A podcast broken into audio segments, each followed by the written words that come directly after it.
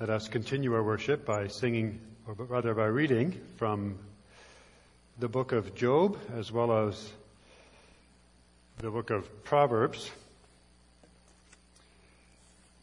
Turning in our Bibles this afternoon to Job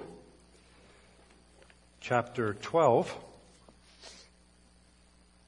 as well as to Proverbs chapter 30.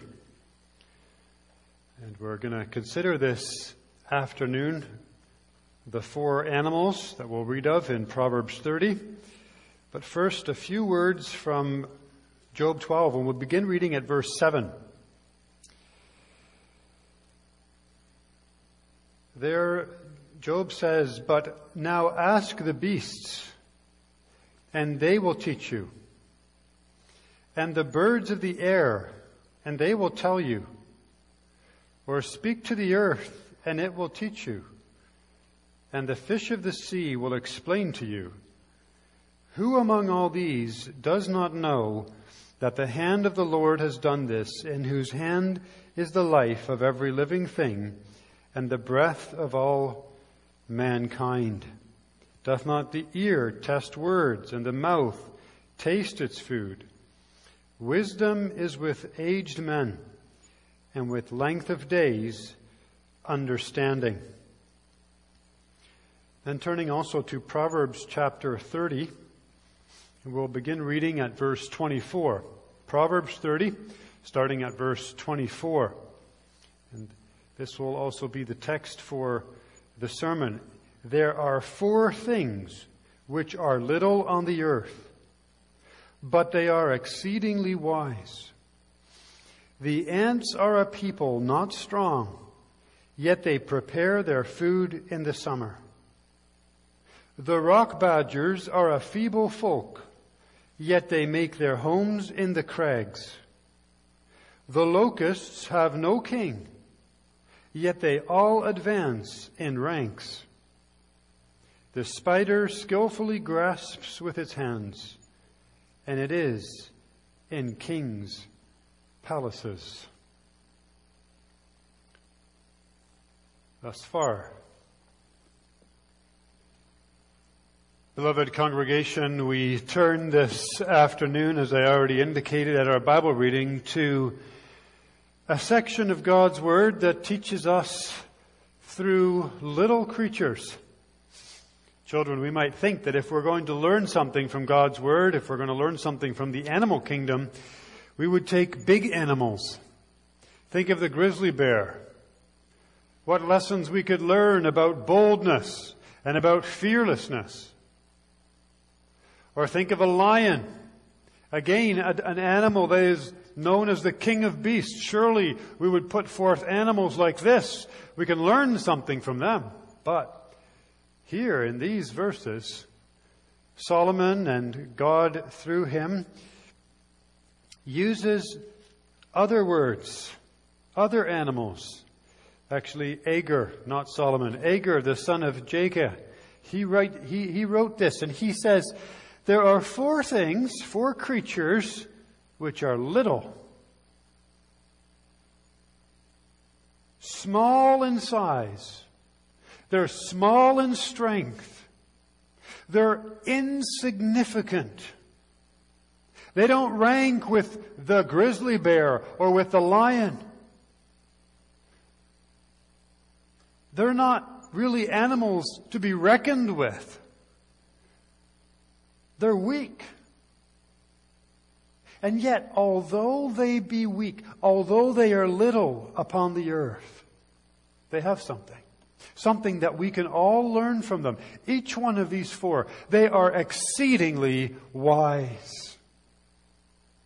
You could translate, they are wisely wise, doubly wise. They're overflowing with wisdom. I read somewhere that this word in Hebrew has to do with a mastery of the art of living in accordance with God's expectations. In other words, of these little four creatures, we could say they've got it. They've got it. They've got a handle on true living. Each in their own way, as we'll see. So small, yet so wise. Our theme this evening is little but wise, and we begin with the ants. The ants, we're told, are a people, not strong.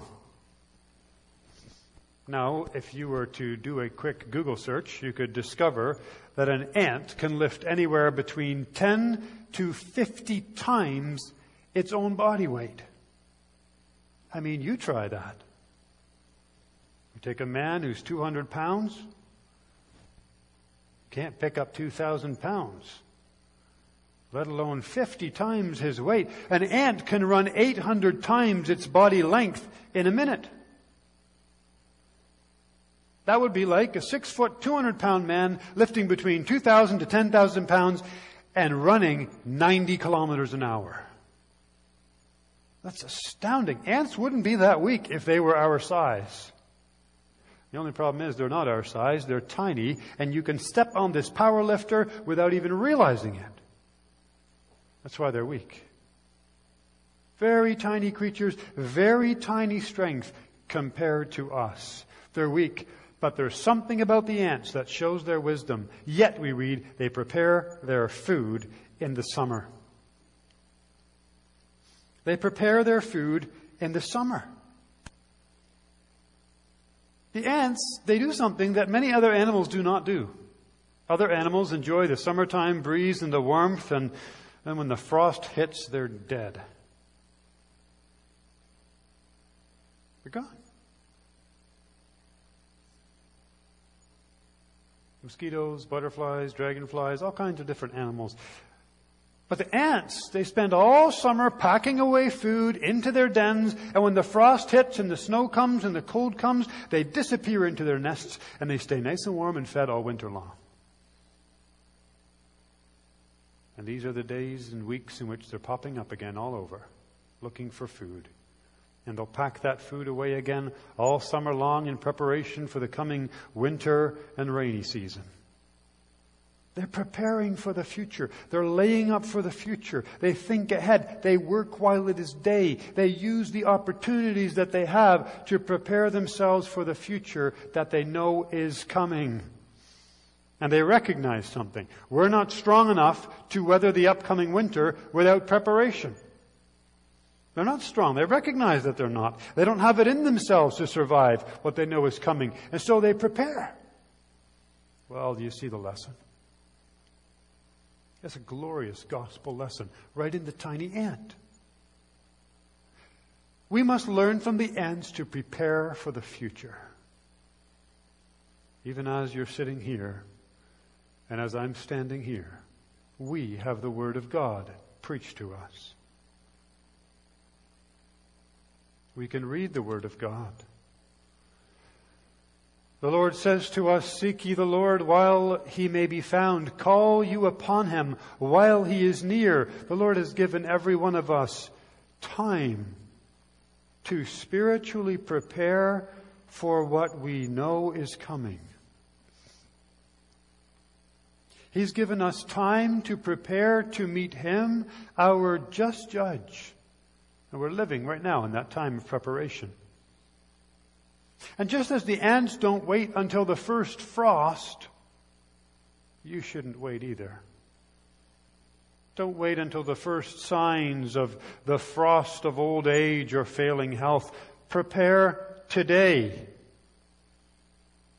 Seek the Lord today. Because just as the time of preparation for the ants will draw to a close, so will yours. Their time is limited, and they know it. Our time is limited, and we know it. They prepare. Do you?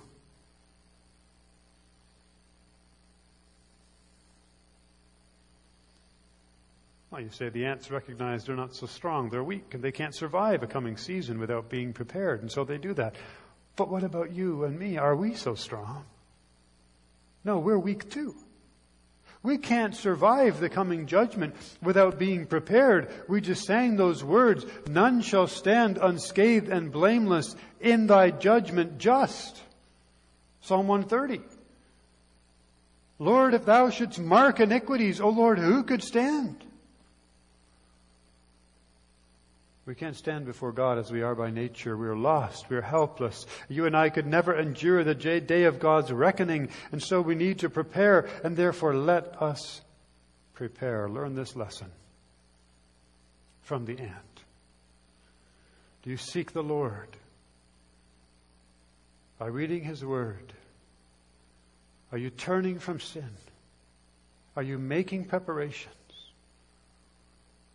Do so so that you won't have to say, the summer is ended and the harvest is past and we are not saved. But then we also learn wisdom from the rock badgers, also known as rock hyrax. These little animals are about the same size as a large rabbit. They've got a short tail and short round little ears. And again, the remarkable thing about these animals is that they are insignificant. These little rock badgers.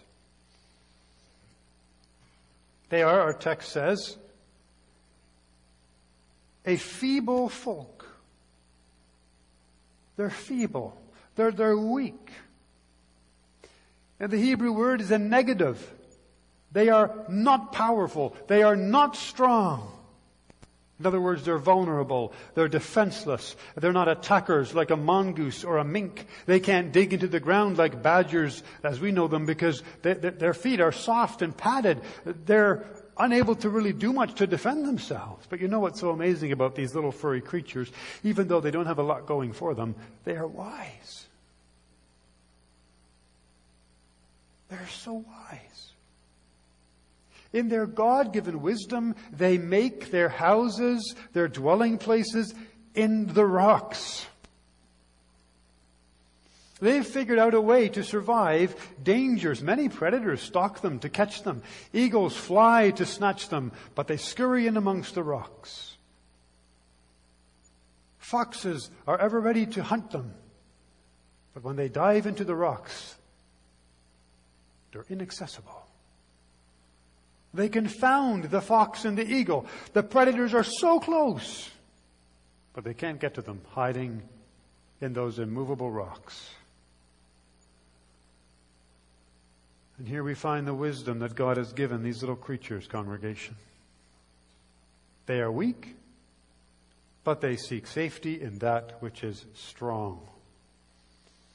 They are weak, but their hiding place is an impregnable fortress. They are safe there. Surely, once again, the lesson is clear for us. We are not powerful. We are not strong. We too are feeble. Well, you might think I'm pretty strong. I'm a young man. I'm I'm not that weak. Well, think of the wrath of God. Where can you hide from the wrath of God? Will the rocks help you, like the hyraxes? Now men will cry out in the last day to the rocks and to the hills to cover them, but it won't help. There's no underground bunker deep enough to hide you from God.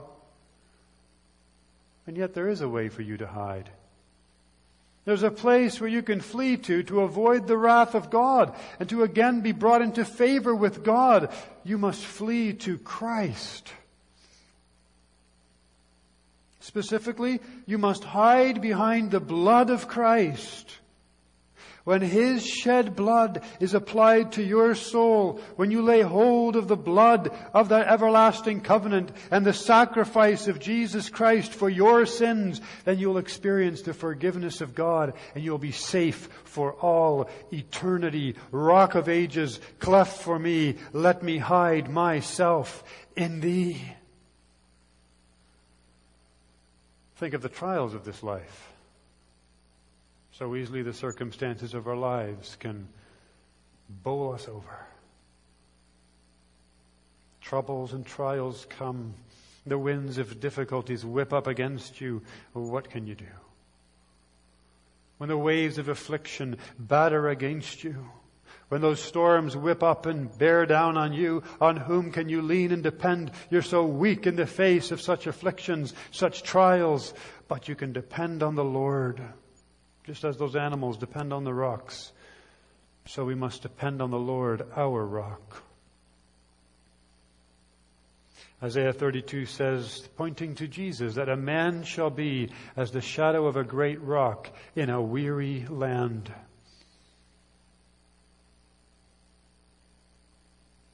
In the Psalms, we read the prayer of the psalmist that the Lord would put his feet upon a rock. And how the Lord is a rock for him, a rock of refuge and defense.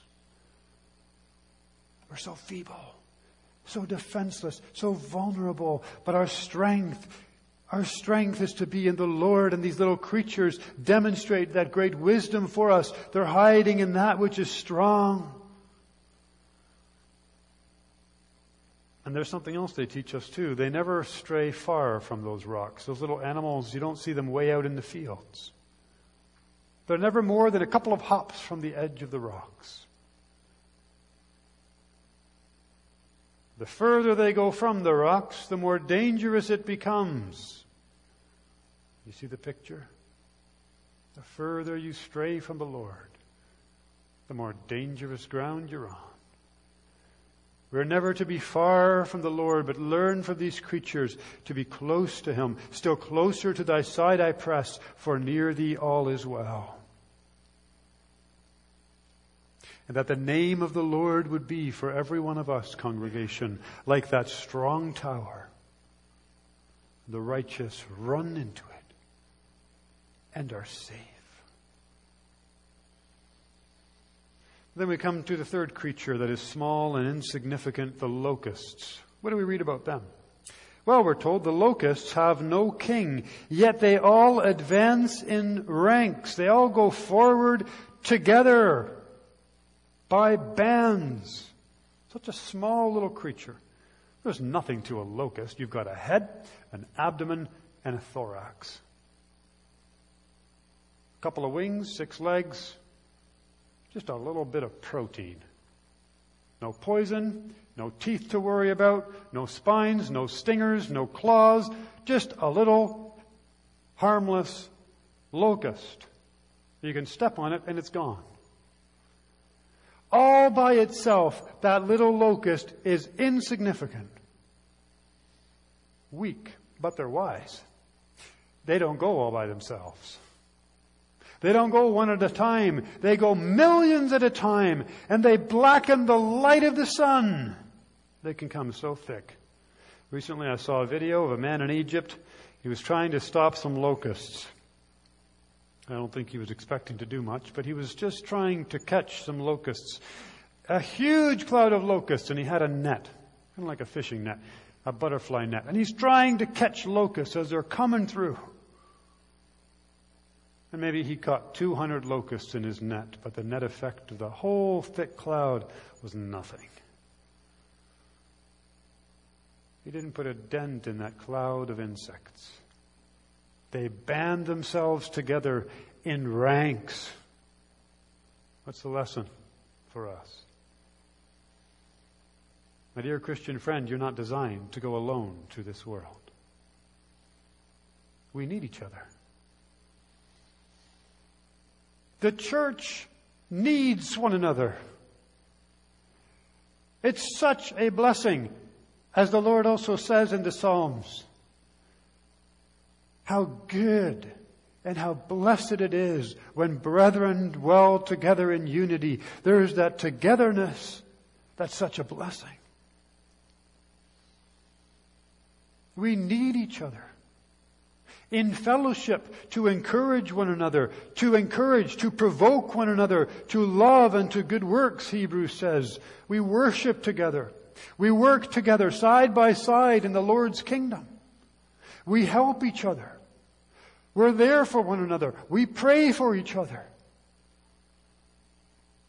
Alone is no way for a Christian to go through life. You know, the Lord doesn't leave a Christian alone all his life. He will give other Christians. It may not be a megachurch, but he'll give other Christians so that together they can go through life and be strengthened mutually. And maybe you're here tonight and you think, well, I don't really need other people. I don't need other Christians in my life. I kind of like it by myself. Well, that's not a biblical thought. We need each other. In yourself, you are weak, but God has brought us together in churches, as a church family. He brings His redeemed together, as Paul calls it, as the family of God in heaven and on earth. There's a collective power in the banding together of God's people. And the locusts teach us, as one man said, to band yourselves together in Christian fellowship, so that like the coals in a fire, all sitting together, you might glow more brightly. Isn't that a beautiful thought? The warmth, the light, the heat, together. Notice also, very important in this context, the locusts have no king. Bees have a queen. Chickens have a pecking order. Wolves have an alpha male, but locusts have no king. They're all equal. What a beautiful picture of fellowship among Christians. That's what we're to be like. In fact, Paul says, be ye subject one to another that precludes and removes all fighting, all pride. There's no playing favorites. There's no being uppity. There's no thinking others are a bit lower than you. There's no presuming authority. We're called to esteem others better than ourselves, in love preferring one another. There's no hierarchy among the locusts. They're all on the same level, just as the locusts, so we are to be. Equals under God. It doesn't matter what your calling is in this life. Your calling as a Christian makes you equal one with another. Now, there's a, there's a functional authority that the Lord gives in office bearers, and fine. But as such, office bearers too, all equal before God. It's such a beautiful thing. You know why? Because humans like you and me, we're always prone to produce what? Look at the nations and throughout world history. What is it that we produce as human beings? We produce layers in society. We produce a caste system. We produce fiefdoms. We produce peasants class. We produce different classes and strata in society because we all think we're better than the other guy. But the gospel pulls right through that and levels, and all are equal before God. No king, but one King Jesus. And it's under him that we live. And the unity, endeavoring to maintain the unity, to keep the unity of the Spirit in the bond of peace. What a blessing it is when we have that. Well, the spider, the fourth one. The spider, we read, takes hold with her hands and is in kings' houses. It's actually a tiny, despised little creature on the large, for, for the most part. Most people don't like spiders. But it finds its way into every house, and it does its work, and it makes a web. And along comes a cleaning cloth, and what happens to the web? It's completely cleaned away and what does the spider do? All the work it did is gone. What's the spider say? What's the use? No, the spider takes hold with her hands and she starts all over again. She's persistent. She perseveres. Discouragement does not dampen her efforts. She might have to try something a hundred times, but on she goes. She will not give up. She takes hold with her hands and she prevails. She's even in king's palaces. She will keep on going without giving up until she gets that web spun. There's a story of a man by the name of Robert the Bruce. He was a king in Scotland in the early 1300s. Medieval Scotland. Robert de Bruce was fighting for Scottish independence from England. And this king, he was severely beaten in battle over and over and over again.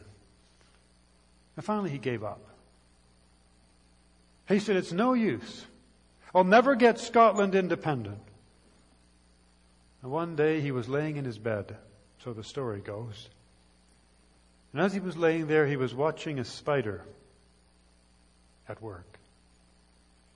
And she tried to string her silk line from one side of the room to the other. And she tried over and over and over again, and he watched her. And she tried twelve times.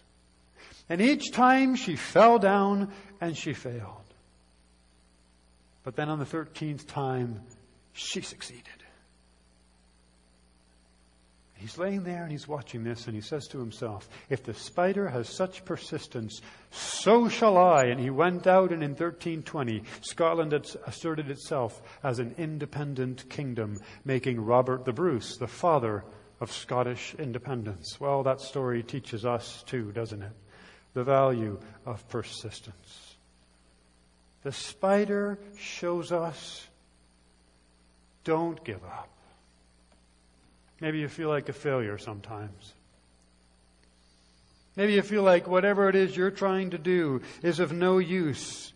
Maybe you feel like it's time to quit. What is the Lord teaching you and me through the little spider? Patiently, persistently, and prayerfully persevere. How easily we fall back down and we fall back down and we fall back down and we grow despondent.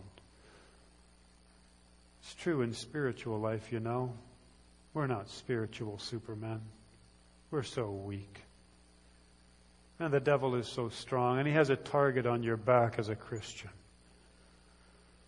And you fall down and you fall down and you fall down and you say, what's the use? No, says Micah. This is what you should say. Rejoice not against me, O mine enemy. When I fall, I shall arise. When I sit in darkness, the Lord shall be a light unto me. Now what is the great motivator to pressing on in the Christian life? Hebrews 12 teaches us looking unto Jesus.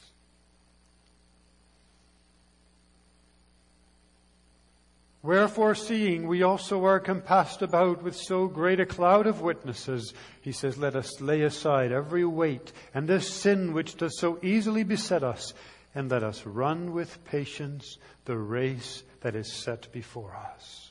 How? Looking unto Jesus. Looking unto Jesus, the author and finisher of our faith. And then it begins to talk about Jesus. Who, for the joy that was set before him, endured the cross, despising the shame and now he's set down at the right hand of the throne of God. For, he goes on, verse 3, consider him that endured such contradiction of sinners against himself, lest you be wearied and faint in your minds. Think of him. In working out salvation, he persevered. He never gave up. He prevailed. And so all his people will one day prevail in him. Oh, the road may be difficult. It may feel like an uphill battle at times.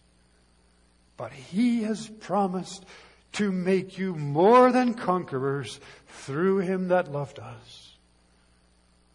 So that you, child of God, can say, through him, through him alone, whose presence goes before us, We'll wear the victor's crown, no more by foes assaulted. We'll triumph through our King, by Israel's God exalted. Amen.